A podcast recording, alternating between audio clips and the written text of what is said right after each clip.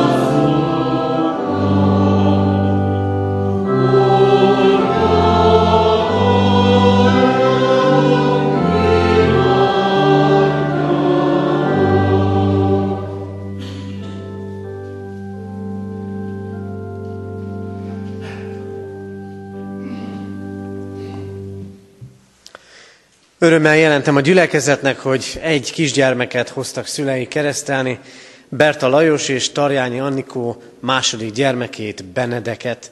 Készüljünk a keresztelőre, énekeljük a 329. dicséretünk második versét. A 329. dicséret második verse így kezdődik. Nem éltem még a föld színén, te értem, megszülettél.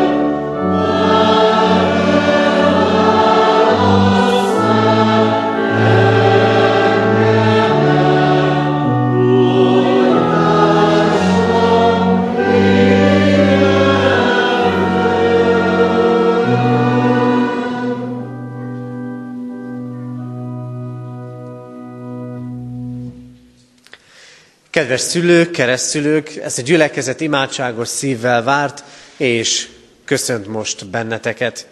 Áldjuk Istent, hogy arra indított titeket, hogy elhozzátok gyermeketeket, és részesüljön a keresztség sákramentumában. Hisszük, hogy az Isten akarata az, hogy ő is Jézus Krisztus követője legyen. A feltámadott Krisztus mielőtt átment mennyei dicsőségébe, következő szavakkal hatalmazta fel tanítványait, a keresztség sákramentumának kiszolgáltatására. Nékem adatot minden hatalom menjen és földön. Elmenvén azért tegyetek tanítványokká minden népet, megkeresztelve őket az atyának, a fiúnak és a szentléleknek nevébe, tanítva őket, hogy megtartsák mindazt, amit én parancsoltam nektek. És íme én veletek vagyok minden napon a világ végezetéig. Ehhez olvasom még Isten igéjét, Péter első levele, harmadik részének 20-tól a 22. verséig. Noé bárkájában kevés, szám szerint nyolc lélek menekült meg a vízen át. Most pedig titeket is megment ennek képmása a keresztség, amely nem a test szennyének lemosása, hanem könyörgés Istenhez jó lelkiismeretért, a feltámadott Jézus Krisztus által, aki miután felment a mennybe, Isten jobbján van, és alávettettek neki angyalok, hatalmasságok és erők. Amen. A gyülekezet foglaljon helyet.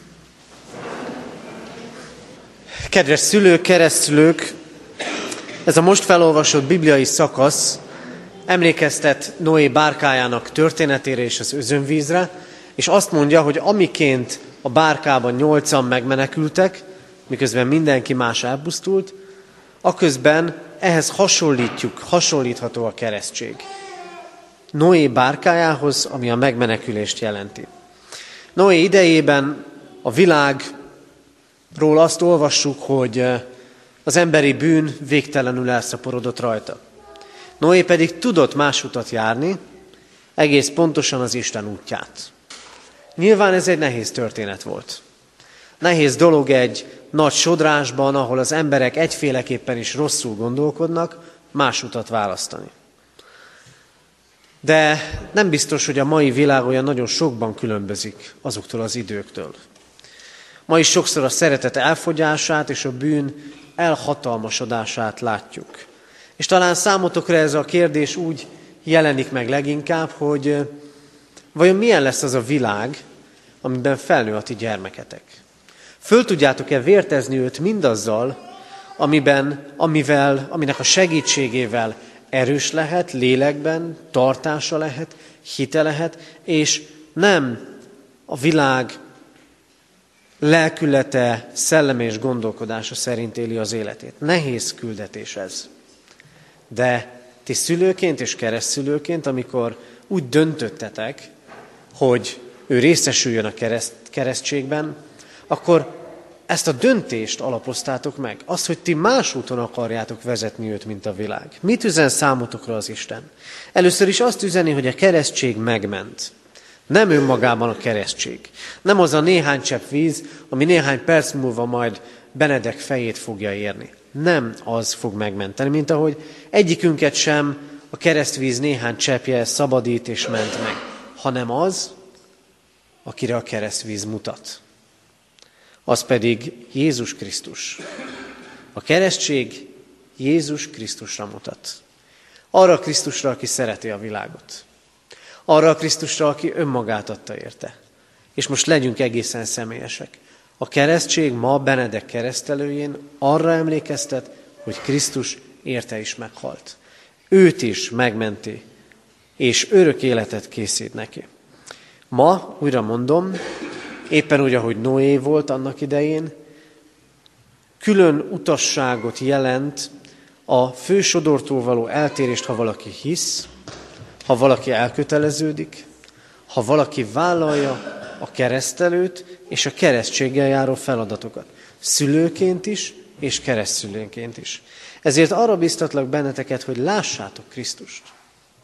Lássátok, ismerjétek meg Krisztust, kapaszkodjatok vele, és vezessétek így a ti gyermeketeket, Benedeket is. Másodszor azt olvassuk, hogy a keresztség könyörgés. A keresztségben az a legfontosabb, amire a keresztvíz utal, és beszéltem már Krisztus megváltó szeretetéről, de arra is utal a keresztség, hogy az embernek meg kell tisztulni. Hogy minnyájunknak újjászületésre van szüksége. És a keresztség könyörgés. Könyörögni azt jelenti, hogy rábízok valakit, vagy rábízok valamit az Istenre. Ti felelős szülőként és keresztszülőként álltatok eddig is ott Benedek mögött, és nyilván így lesz ez ezután is. És a szülői felelősség az nagyon sokféle teendőt jelent. Megadni neki azt, ami szerintetek a legjobb. És bölcsen tenni mindezt, bölcs szeretettel. Felelős szülőként. Hadd mondjam azt, hogy még egy nagyon-nagyon fontos dolgot tehettek. Rábízzátok a gyermeketeket az Istenre. Könyörögtök ő érte. Ezért biztatlak titeket, imádkozzatok érte. Imádkozzatok az ő jelenéért, imádkozzatok az ő jövőjéért, imádkozzatok magatokért, hogy tudjátok megadni az Isten szerinti, ne csak az ember szerinti jót. És ahogy a bárka ott van ebben a történetben, amin Noé és társai megmenekültek, hadd hozzak be egy másik képet. A bárka, a hajó nagyon régi jelképe az egyháznak. Az egyház az a közösség, ami a megmenekülést jelenti. Ezért szeretettel hívunk és várunk titeket hétről hétre és időről időre ide a gyülekezet közösségébe. Mert ez lehet az a bárka, amin testvérekre lehet találni, segítőkre lehet találni, és Krisztusra lehet találni. És végezetül Krisztus nevében történik a keresztelő, aki felment a mennybe, és ott uralkodik, örökkön örökké. Nem a világ uralkodik, nem a korszellem, hanem Jézus Krisztus. És ezért bízzátok rá a gyermeketeket. Így tudjátok őt igazán biztonságban. Az ő gondviselő és megváltó szeretetében, mert ő örök életet ígér a ti gyermeketeknek. A keresztség nem csak a földi életre szóló szövetség, hanem az Isten örökké tartó szövetsége. Áldjon és vezessen titeket úgy a mindenható Isten, hogy így legyetek hitben nevelő és hitben példát adó szülei és keresztszülei Benedeknek. És áldja meg őt az Isten úgy, hogy megtalálja az életet Krisztusban. Könyörögjetek érte, bízzátok őt a mindenható Úr kegyelmére. Ámen. Isten üzenetére válaszul, valljátok meg most hiteteket, a gyülekezettel együtt mondjuk el fennállva az apostoli hitvallást.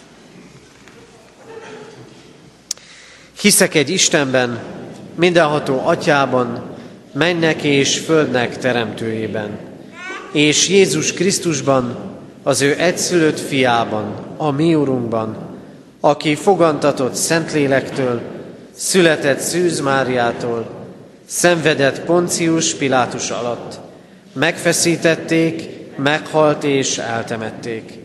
Alászállt a poklokra, harmadnapon feltámadt a halottak közül, fölment a mennybe, ott ül a mindenható Atyaisten jobbján, onnan jön el ítélni élőket és holtakat. Hiszek szent lélekben, hiszem az egyetemes anyaszent egyházat, a szentek közösségét, a bűnök bocsánatát, a test feltámadását és az örök életet. Ámen. Kedves szülők, keresztszülők, hitetek megvallása után Isten is egy gyülekezet előtt jelentsétek ki szándékotokat, és tegyetek fogadalmat, hogy gyermeketeket a református egyház közösségében hitben nevelitek. Először is azt kérdezem, akarjátok-e, hogy gyermeketek a keresztség által az Atya, a Fiú és a Szentlélek közösségébe, a keresztény Anya Szent Egyházba befogadtassék. Ha igen, válaszoljátok, akarjuk. Isten áldja meg a ti szent elhatározásotokat. Ígéritek-e, fogadjátok-e, hogy Benedeket úgy nevelitek és neveltetitek, hogy majd ha felnő, a konfirmáció alkalmá, alkalmával ő maga önként terjen vallást a Szent Háromság Istenbe vetett hitéről, a gyülekezet és Isten szín előtt. Ha igen, válaszoljátok, ígérjük és fogadjuk. Isten lelke adjon testi és lelki erőt a fogadalom teljesítéséhez. Most pedig hozzád fordulok, Isten népe, a református keresztény gyülekezet. Ígéritek-e, hogy ezt a kisgyermeket, Benedeket is szeretetben és imádságban hordozzátok, és a szülőknek, keresztszülőknek minden segítséget megadtok ahhoz, hogy őt hitben neveljék. Ha igen, válaszoljátok, ígérjük. Ígérjük. Isten lelke adjon nekünk is erőt fogadalmunk teljesítéséhez. Imádkozzunk. Örökkévaló Istenünk, köszönjük neked hálás szívvel Benedek életét. Légy áldott ő érte. Légy áldott mindazért a jóért és örömért, amit eddigi élete jelenthetett ővének. És köszönjük neked, Urunk, a szülői otthont. Köszönjük az édesapa és édesanyja szeretetét egymás iránt és gyermekük iránt. Köszönjük azt, hogy így biztad őt rájuk, hogy biztonságot adtál nekik földi körülmények között. És köszönjük, hogy a Te elhívásod ugyanakkor nem csak földi életre, hanem örök életre szól. Így bízzuk rád, Urunk, ezt a kisgyermeket. A Te igéd azt ígéri, hogy a keresztség megment, hogyha aki megkeresztelkedett, hitre jut Te benned. Imádkozunk ezért a kisgyermek hitéért. Imádkozunk, hogy jelensd ki magad neki, hogy majd, ha eljön az idő, találkozzon veled, és felismerje benned az ő személyes megváltóját.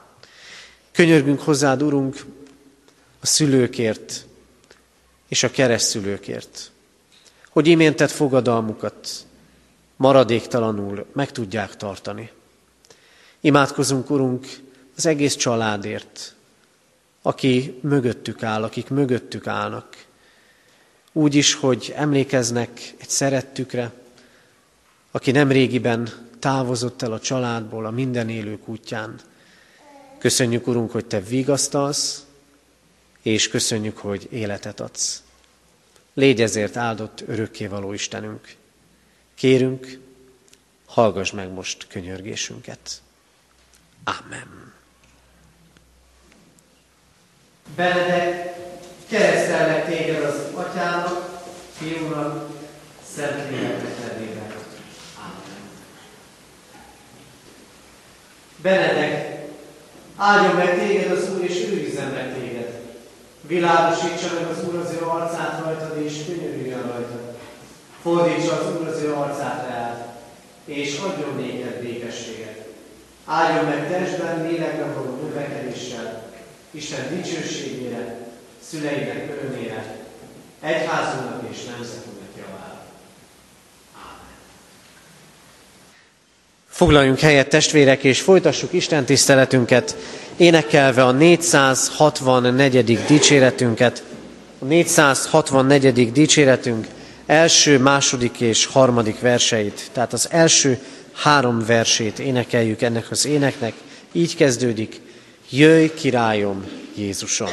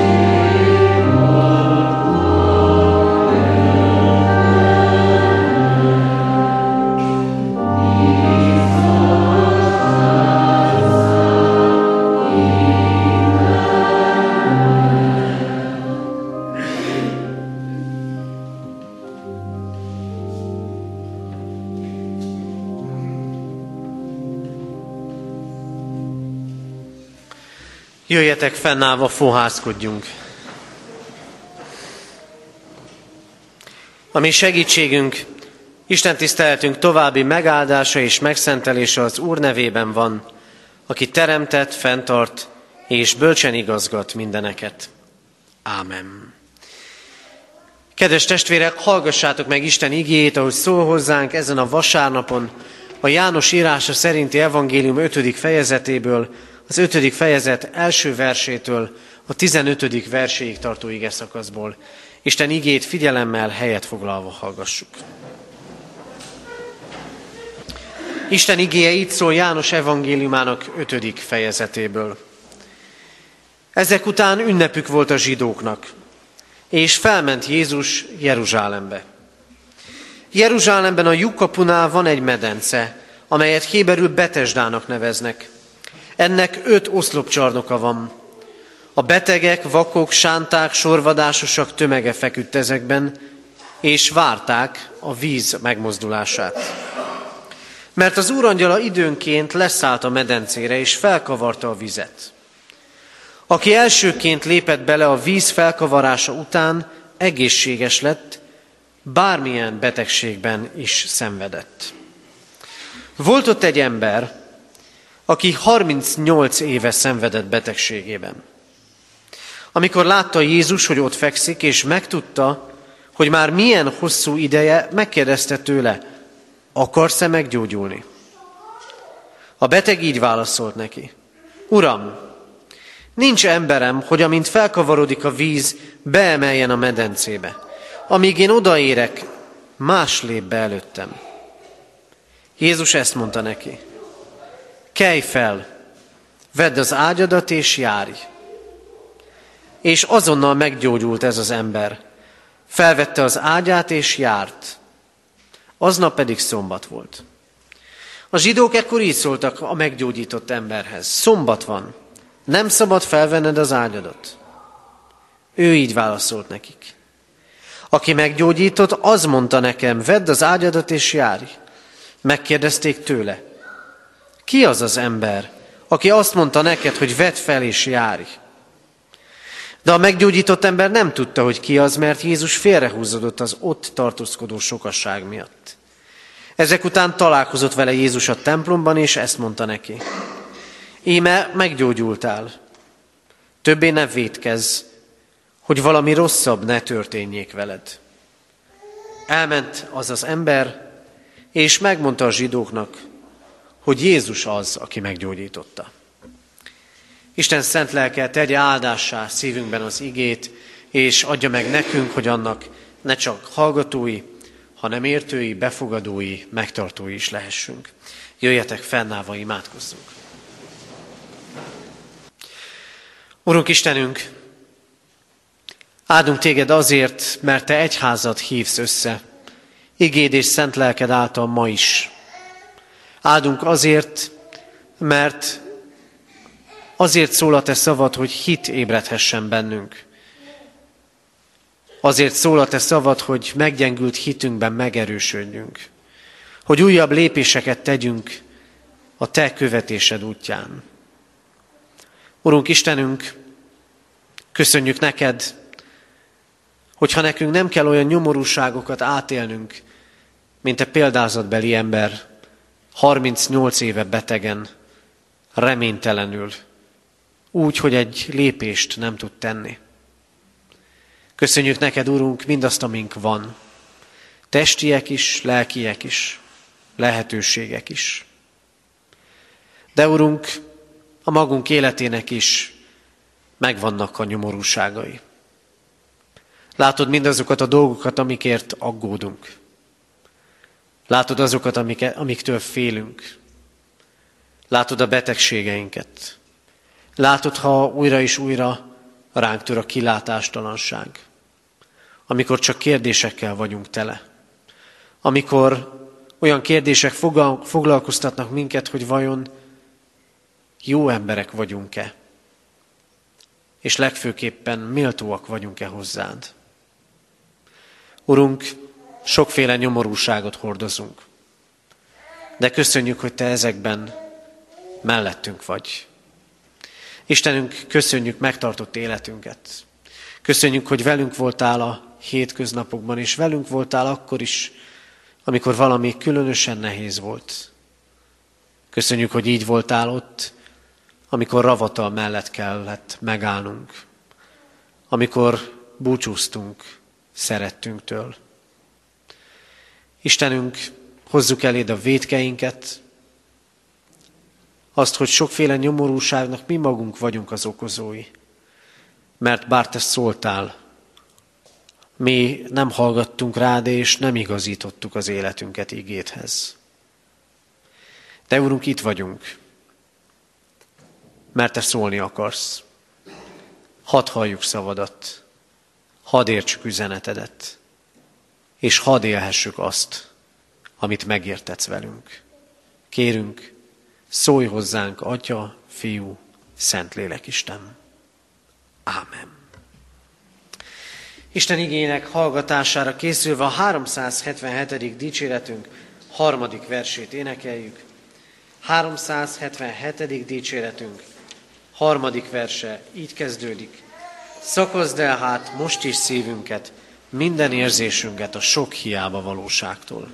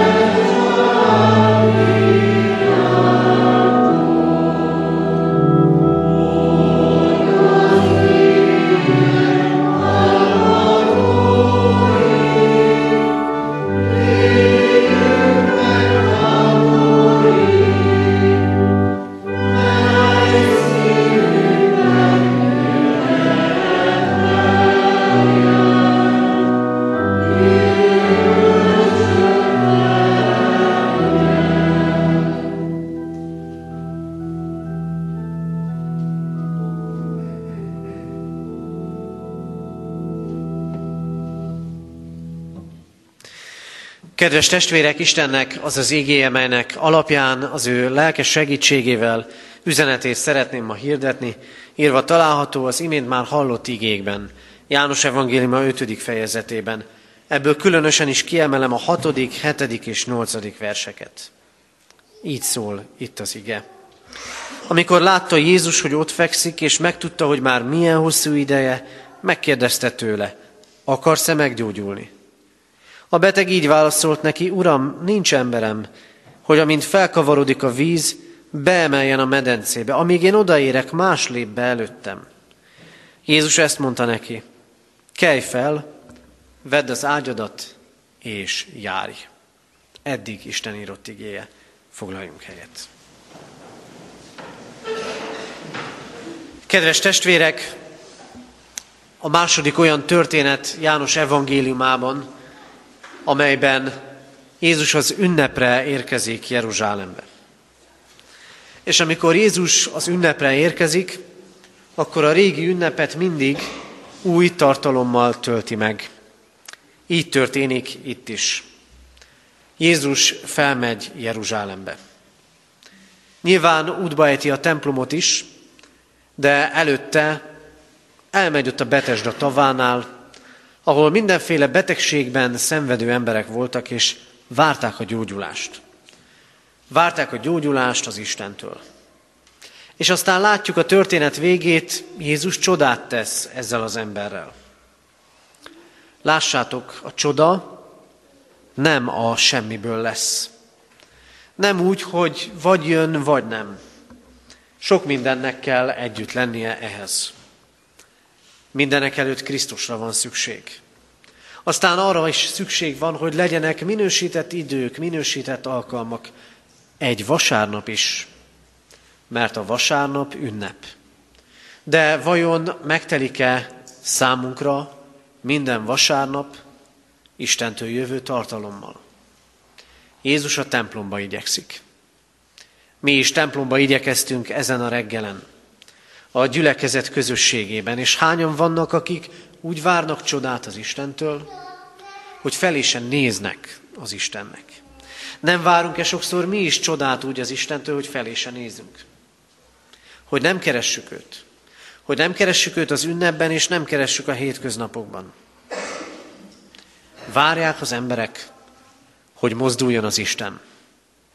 Hogy az Isten megmozdítsa a vizet. Hogy az Isten megmozdítsa a dolgainkat. Jézus felmegy Jeruzsálembe. Mert ugye régen azért így mondták mi felénk is. Felmegyek az egyházba. Még akkor is így volt, és így mondták, hogyha az a templom az Alföld kellős közepén volt. Felmegyek az egyházba. Jézus felmegy Jeruzsálembe. Mennyi felfelé törekvés van az emberben? Felfelé törekvések. Sőt, úgy is mondhatnám, ki az közülünk, akiben nincsen felfelé törekvés. De gondoljátok el azt is, hány Isten nélküli felfelé törekvés van? Hány olyan, ami másokon gázol át? Felfelé törekvés. Ott van ebben a kilépés a megszokottból, a kilépés a mindennapiból. Az Istenhez törekvésben lehet ott a teljesség, az előre mozdulás. Csodát, vagy ha nem is csodát, de fordulatot, fordulatokat várunk mindannyian az életünkben. Az életünk különböző területein. A szeretteink életében, a családunk életében, a gyülekezetünk életében. Csodákat, vagy legalábbis fordulatokat várunk. Csak éppen nem megyünk föl. Nem Jeruzsálembe. Nem megyünk eléggé föl oda az Istenhez lélekben, nem keressük eléggé a vele való közösséget, nem keressük eléggé a gyülekezet közösségét, és fordulat és csoda nélkül maradunk. Nem változik semmi. És ami nagyon nehéz, és majd erre még vissza fogok térni, van, amikor az Isten közelében sem történik semmi. Úgy érezzük, hogy közel vagyunk, de mégsem történik semmi. A mai történet testvérek arra tanít és azt üzeni általa nekünk az Isten, hogy csak a Krisztussal való találkozás gyógyít, csak a Krisztussal való találkozás nyit lehetőséget számunkra a teljes életre. Ahhoz azonban, hogy ezt a találkozást, ennek felszabadító erejét átéljük és megtapasztaljuk, tudnunk kell, hogy milyen nyomorúságokat hordozunk. Nyomorúságainkban csak Krisztussal találkozva lesz lényeges változás. Nyomorúság. Hadd mondjam személyes élményként vagy visszaemlékezésként, hogy sokáig nem szerettem ezt a szót. Nyomorúság. Mennyi fájdalom, mennyi, mennyi szenvedés összpontosul ebbe az egyetlen egy szóba, hogy nyomorúság. Hát fiatalon az ember nem nagyon érzi magát nyomorultnak és nyomorúságosnak. Nehéz szó ez. És mégis talán éppen az utóbbi időkben értettem és éreztem meg, hogy mennyire gazdag üzenete van ennek a szónak. Mennyi minden válhat nyomorúsággá az életünkbe. Több a nyomorúság, mint nehézség. Több, mint teher. Több, mint hiány, és talán több, mint szenvedés. Egy bizonyos,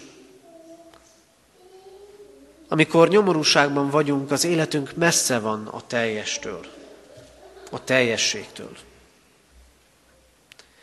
Ott vannak ezek az emberek, látja Jézus őket, várják a gyógyulást. Nyomorúságos sorsú emberek. A mi helyzetünk jobb. Mi nem vagyunk ennyire nyomorúságosak. De nézzétek, nekünk is megvannak a magunk betegségei. Azok, amiket hordozunk. Nekünk is megvannak a magunk megoldatlan ügyei. Nekünk is megvannak azok a problémáink, amelyeket görgetünk magunk előtt, és, és már szinte menekülnénk előlük, de újra és újra ránk találnak. Nekünk is megvannak a nyomorúságaink. A dédelgetett bűneinkben is, meg azokban is, amiktől már százszor megszabadultunk, de százegyszerre is beleestünk.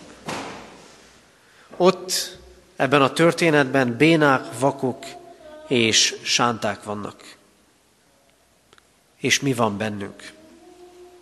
Van, amikor mi vagyunk a bénák.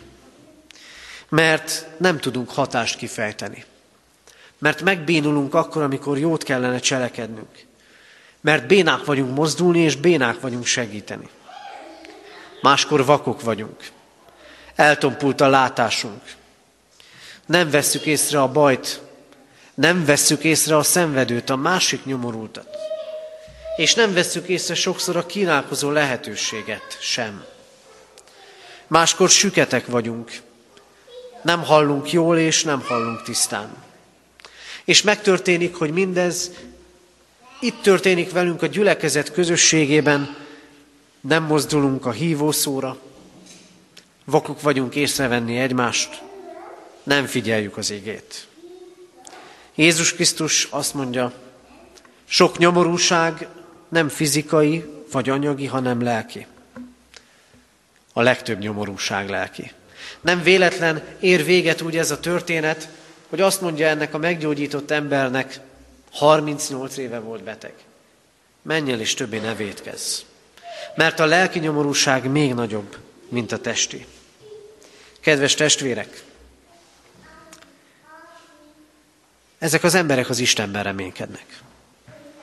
Azért mentek oda a Betesda tavához, hogy majd az úrangyala leszáll, és fölkavarja a vizet, és akkor aki először belelép, az majd meggyógyul. Közel voltak az Istenhez, Jeruzsálemben. A templomtól nem olyan nagyon messze. És hitték, hogy az Isten tud csodát tenni. Néha-néha egy-két ember meg is gyógyult. És itt érek vissza, néha megtörténik, hogy az Isten közelében nem történik semmi. Ezek nagyon kemény hitpróbák. Lehet, hogy hetekig, hónapokig nem értjük, hogy miért van az, hogy közel vagyok az Istenhez, és nem történik semmi. Nem hallgatja meg az imádságaimat. Nincsen változás. És mikor fordul meg ennek az embernek az élete? Amikor Jézus Krisztussal találkozik. Azzal a Krisztussal, aki Úr mindenek felett, ahogy hallottuk a keresztelő igehirdetésben is. Testvérek, Isten közelében vagyunk, de Istenből meg kell értenünk Krisztust. Vele kell találkoznunk. Ezért a mai ige arra biztat bennünket, vegyük számba, lássuk meg a magunk életének a nyomorúságait. És ha már most közel vagyunk az Istenhez, mert eljöttünk ide, akkor kerüljünk közel Krisztushoz, aki tud gyógyítani. Igen, mert Krisztus gyógyít, és akkor gyógyít, amikor szól, amikor beszélünk vele. Jézus sokféleképpen gyógyított embereket.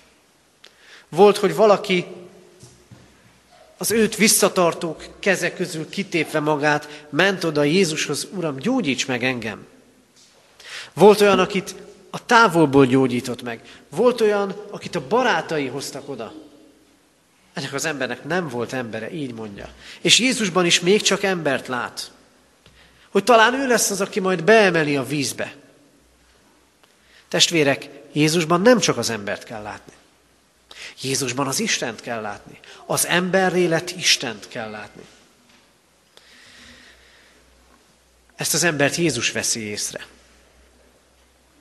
Ez az ember minden bizonyal százszor végig gondolta már életét, rendezte gondolatait, és egyszer megállt előtte Krisztus. És neki akkor készen kellett lenni. Válaszolnia kellett a kérdésre, akarsz-e meggyógyulni? Mi is így vagyunk. Sokszor bezárva a nyomorúságainkba, meg a lehetetlen helyzeteinkbe. Sokszor végig gondolva, átgondolva ugyanazt. Ezeket nehéznek tartjuk, de hiszem, hogy ezek olyan idők és olyan alkalmak, amikor sok minden letisztulhat bennünk, hogy amikor elemi erővel látjuk és tapasztaljuk az Isten közelségét, akkor tudjuk, hogy mit mondjunk neki, és mit kérjünk tőle. Nagyon sokan akkor is, meg ma is valami érintésre vártak és várnak az Istentől. Mi érzelmi érintést várunk sokszor. Azt gondolva, hogy az lesz az igazán mély élmény, igazán az lesz, ami átformálja az életemet. És nézzétek, nincsenek itt érzelmi húrok ebben a történetben. Jézus nem ér hozzá ez a beteghez. Van, akihez igen, ő hozzá nem. Itt nincsenek érintések, nem látunk érzelmeket, bár bizony hatalmas, biztos hatalmas érzések szakadhattak fel. Mi történik? Párbeszéd Jézus és az ember között. Akarsz-e meggyógyulni? Mondd ki, mire vágysz. Máshol így mondja Jézus, mit akarsz, hogy cselekedjek vele? Akarsz-e meggyógyulni? Akarsz-e változást? Akarsz-e egészséget? Kérdezi ettől az embertől. Akarsz-e kikerülni a nyomorúságból? Akarsz-e hitet? Hallom, nagyon sokszor hallom. Milyen jó lenne hinni. Igen. Hadd mondjam, hogy ez még kevés.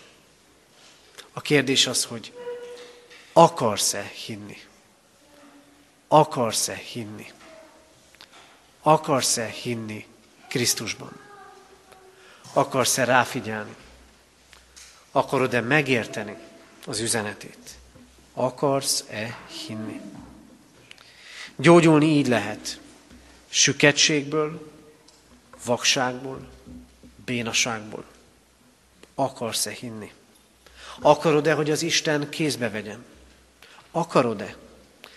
És lemondasz-e úgy a saját akaratodról, hogy majd én tudom, hogy az Istennek hogyan kellene engem meggyógyítani. Majd én tudom, hogy az Istennek mit kellene megváltoztatni az életemben. Jézus nem azt mondja. Akarsz-e? Ott van benne, a többit bízd rám. És aztán Jézus parancsol. Lehet, hogy lenne közöttünk olyan, aki elmondta volna, hogy hogyan is képzeli el azt, hogy Krisztus meggyógyítja. Mert olyan erős az akaratunk. De itt Jézus parancsol, azt mondja neki, akkor fogd az ágyadat, kelj fel és járj. Újra mondom, csak a szó van, de isteni szó. Krisztus lehetőséget teremt. Akkor, amikor ez az ember még nem tud róla. Nem tudott fölkelni. Egészen addig nem tudott fölkelni. De akkor ott, amikor Krisztussal beszélt, Krisztus megteremtette a lehetőséget, parancsolt neki, ő engedelmeskedett és fölkelt. Igen, Krisztus sokszor így gyógyít. Lehetőséget készít. Körülményeket változtat. Belső változást hoz, de föl kell kelni. Van, amit nekünk kell megtenni. Kegyelem ez az egész történet. Könyörül az Isten ezen az emberen. De engedni kell Krisztus szavának. És akkor lesznek csodák, csodák, és akkor lesznek gyógyulások. És végezetül testvérek, amit itt látunk, hogy ennek az embernek megváltozik az élete. Talán első pillantásra nem is tűnik ez olyan hangsúlyosnak. Két dolgot azért mégis kiemelek ebből. Mit kezdjünk akkor, ha megszólított minket Krisztus? Mit kezdjünk akkor, hogyha ha valamit átéltünk a vele való találkozásban? Két dolgot. Adjunk hálát, és többé ne védkezzünk. A gyógyítás nem következmények nélküli. Ott vannak az ellenállók, a kritikusok, mi ez a szombati gyógyítás, ki mondta ezt neked, számunkérés. És ez az ember elmegy a templomba. Valószínűleg azért, hogy hálaáldozatot mutasson be az Istennek. És ott találkozik Jézussal, aki azt mondja neki, ne védkezz, hogy valami rosszabb ne történjék veled. Hála és köszönet. Ezért gondoljuk át mi is az életünket. Miért lehetünk hálásak, és miért tartozunk köszönettel? Honnan indultál? Honnan szabadított meg téged az Isten? Milyen mélységekből? Lelki, testi, anyagi mélységekből. Milyen áll mögötted? Ha valamikor nem láttál, most pedig látsz, értesz, hallasz, tudsz mozdulni, tudsz indulni olyanokért, amit régen nem tudtál megtenni, akkor legyél hálás. Légy hálás az Istennek. És éld meg mindezt a gyülekezet közösségében. Légy nyitott, légy embere a másiknak. Hallgass meg, vedd észre, és mozdulj felé, mozduljunk egymás felé. Legyünk olyan emberi a másik számára, aki segítség. És éljünk így a gyülekezetben, és éljünk így a társadalomban. És többé ne védkezz. Krisztus azt mondja, talán megdöbbentő ez a szó, többé ne védkezz, hogy valami rosszabb ne történjék veled. Ne pazarold el az Isten kegyelmét. Vigyázz rá. És ne védkezz többé. Az új élet döntések sorozata. Nemet kell mondani a bűnre. Az Úristen folyamatosan erre figyelmezteti az embert. Emellett hadd említsek csak még egyet, Káin és Ábel történetéből. Az Úristen nagyon jól látja, hogy a testvérgyilkosságot megelőzően milyen gondolatok voltak Káinban. És csak ennyit mond neki. A bűn az ajtó előtt leselkedik, és rád vágyodik, de te uralkodj rajta. Testvérek, ezt nekünk kell megtenni. Többé ne védkezz. A Krisztusban való új élet erről szól. Hálát adok, és törekszem arra, hogy ne védkezzek. Kedves testvérek, azt gondolom mindannyiunk életében kisebb-nagyobb nyomorúságok vannak, és sok mindenből kellene gyógyulnunk. Egyen egyenként is, meg a közösségeinknek is. Ma az Isten igéje arra hív bennünket, hogy gondoljuk végig a nyomorúságainkat. Mert Krisztus azokban akarja megmutatni a hatalmát. És az Isten közeléből, az Isten közelében tapasztaljuk meg Krisztus közelségét. Aki azt kérdezi, akarsz-e meggyógyulni? Ő szól, és csak engedelmeskednünk kell neki. És ebben az engedelmességben lesz a gyógyulásunk. Adja Isten, hogy így legyen minnyájunknak új élete benne és általa, olyan életünk, amely hálás élet, amely a kísértések között Istenre tekint, és amely harcol elsősorban az önmagunkban lévő bűn és minden bűn ellen. Adja Isten, hogy így legyen. Amen. Isten igényére válaszol a 226. dicséretünk első versét énekeljük el. 226. dicséret első verse így kezdődik. Krisztusom, kívüled nincs kihez járulnom.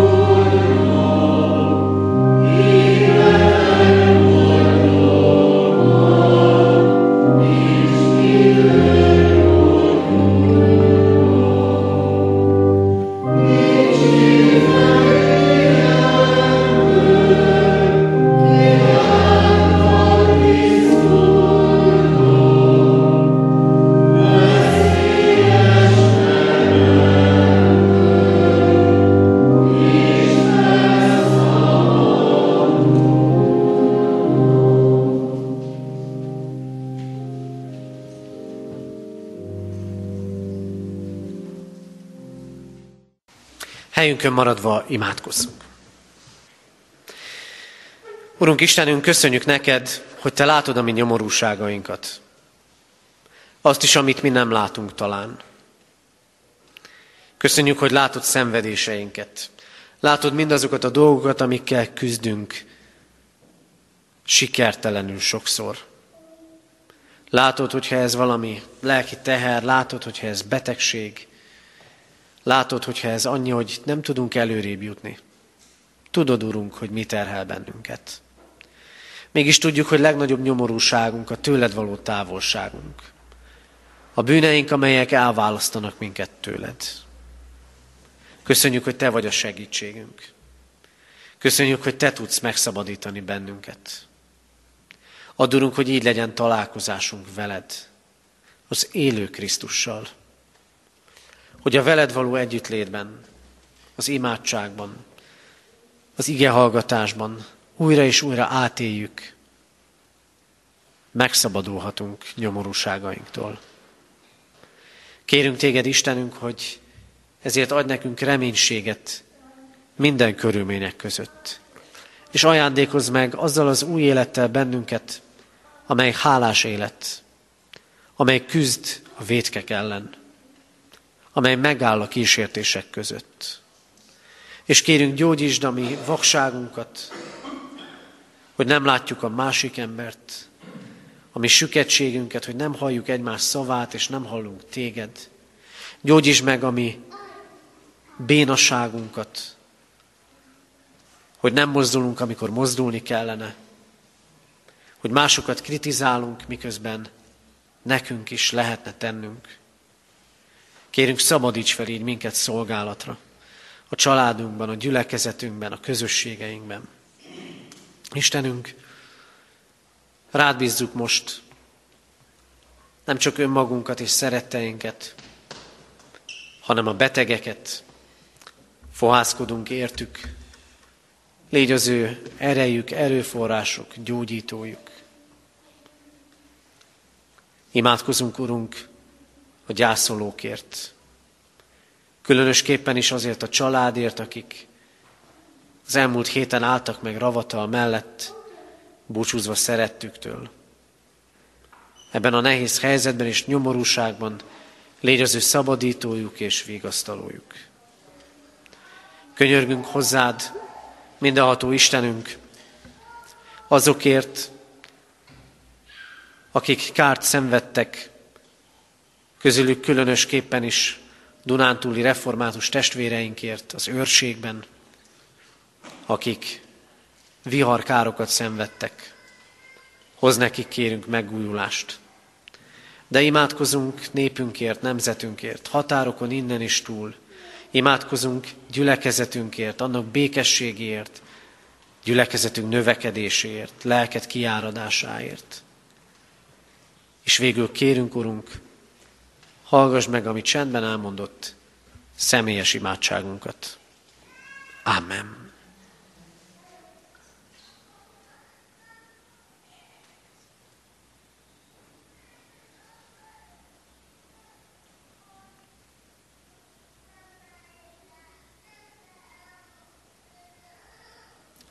Legyen áldott a Te neved, Urunk, mert meghallgatott könyörgéseinket. Ámen.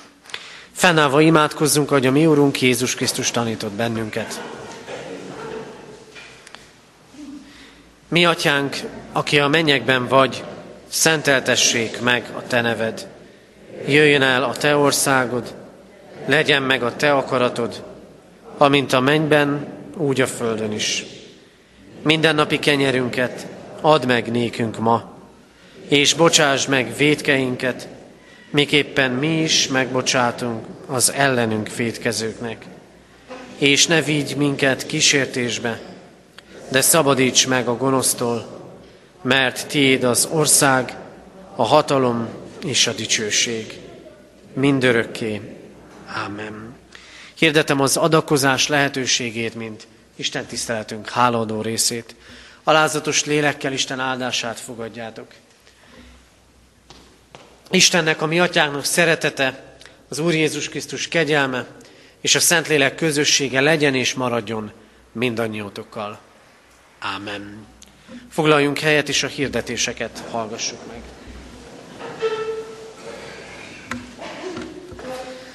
Hirdetem a testvéreknek, hogy ma még 11 órakor és délután 6 órakor tartunk Isten tiszteletet Kecskeméten a templomban.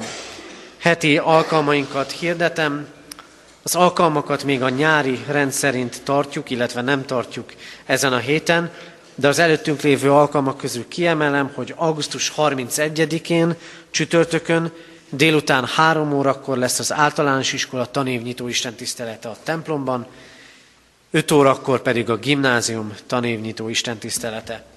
Jövő vasárnap szokott rendünk szerint tartjuk Isten tiszteletünket itt katonatelepen is. Várjuk, hívjuk erre a testvéreket. Ez alkalommal bemutatkoznak az idén gyermekmunkában szolgálók, és így találkozhatunk az első gyermekistentiszteleti közösségben. Imádkoztunk az elmúlt héten eltemetett Kokovai Ernő Béla 73 éves, Csanda Jenő 88 éves, Piszmán Sándorné Kálmán Erzsébet 86 éves, és Kovács Imre Sándor 85 éves korában elhunyt szerettüket, szeretteiket gyászoló testvéreinkért. Házasolandó jegyes párokat hirdetünk. Első ízben Tóth György, marcali születésű romai katolikus testvérünk jegyezte Rácz Renáta budapesti születésű református hajadont. David Eccles, krajdoni születésű angol, anglikán testvérünk jegyezte Kovács Rita, kecskeméti születésű református hajadont. Svébis Máté Mihály, kecskeméti születésű református testvérünk jegyezte, Gurzó Anna Tíme a szegedi születésű római katolikus hajadont. Harmadízben hirdetjük, Szabó Imre jegyezte Kondász Szabinát. Isten áldja meg a tervezett házasságokat.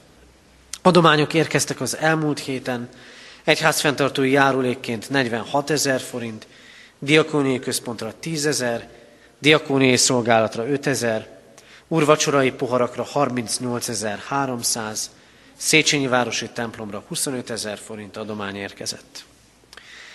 Hirdetjük a testvéreknek, hogy holnap, hétfőn délután három órakor Szabó Zsuzsanna nyugalmazott lelkipásztor tart előadást Huszár Gáról, aki a Magyarországi Reformáció jelentős képviselője. Az előadás a Budai utcai Sion nyugdíjas házban lesz, újra hirdetem, tehát augusztus 28-án, holnap délután 3 órától.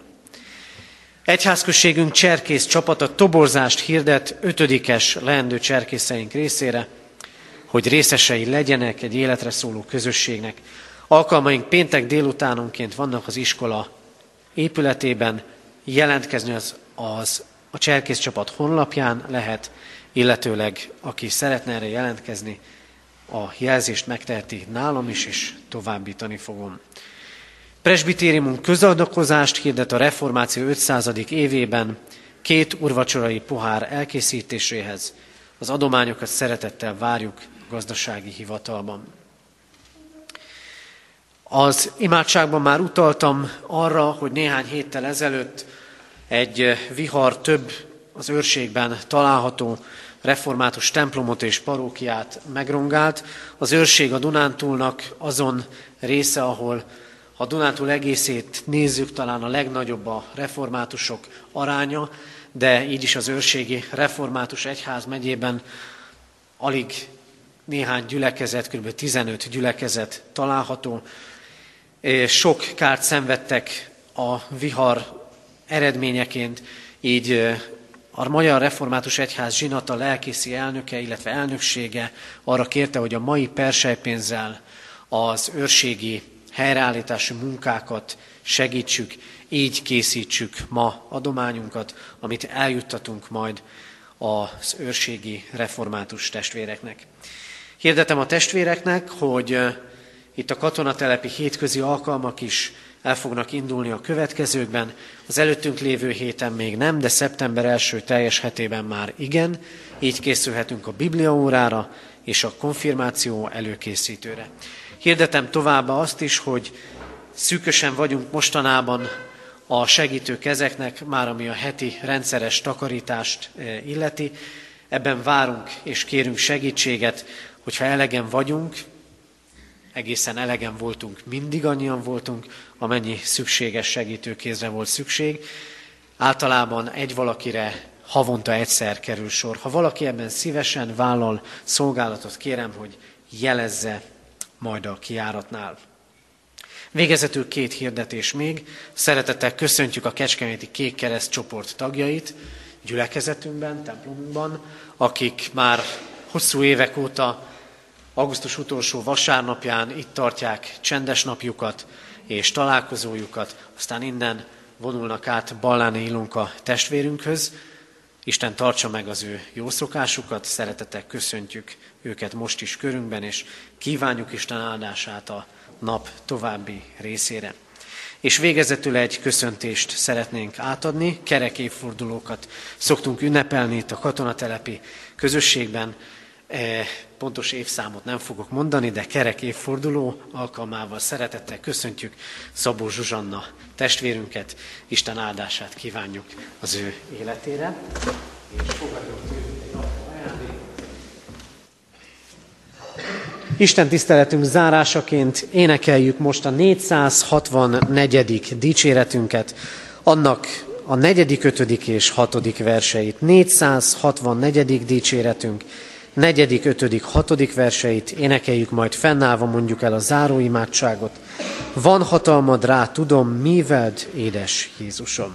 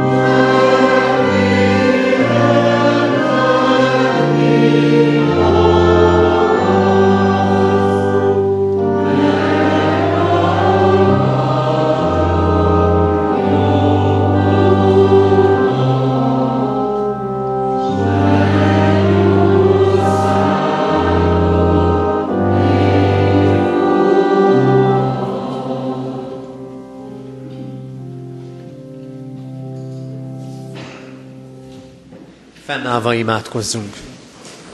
Hűséges Jézusunk, tégy minket a Te szófogadó tanítványaiddá. Amen.